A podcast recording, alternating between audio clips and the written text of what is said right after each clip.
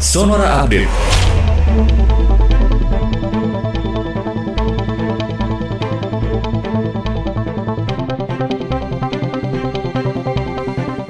Selamat malam. Wakil Gubernur DKI Jakarta Ahmad Riza Patria mengatakan Pemprov DKI Jakarta akan meningkatkan pengawasan tempat karantina warga negara asing WNA yang berada di wilayah DKI Jakarta. Pengawasan diperketat setelah peristiwa pelanggaran protokol kesehatan di tempat karantina WNA di Hotel Oakwood, Pantai Indah Kapuk, Jakarta Utara.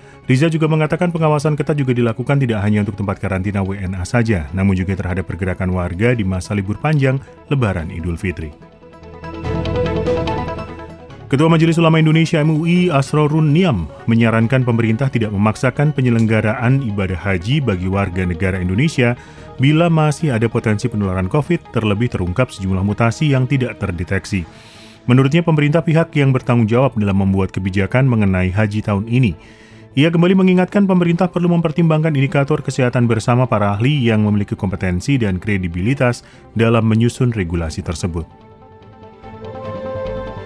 Salah satu atlet renang terbaik Myanmar, Win Tat O, rela tidak ikut berkompetisi di ajang Olimpiade Tokyo 2021 sebagai bentuk protes terhadap junta militer yang melakukan kudeta 1 Februari lalu.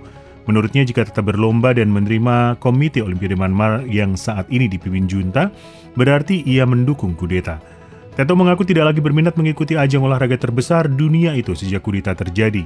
Menurutnya meninggalkan timnas Olimpiade merupakan salah satu cara mendukung pemberontakan sipil terhadap junta militer.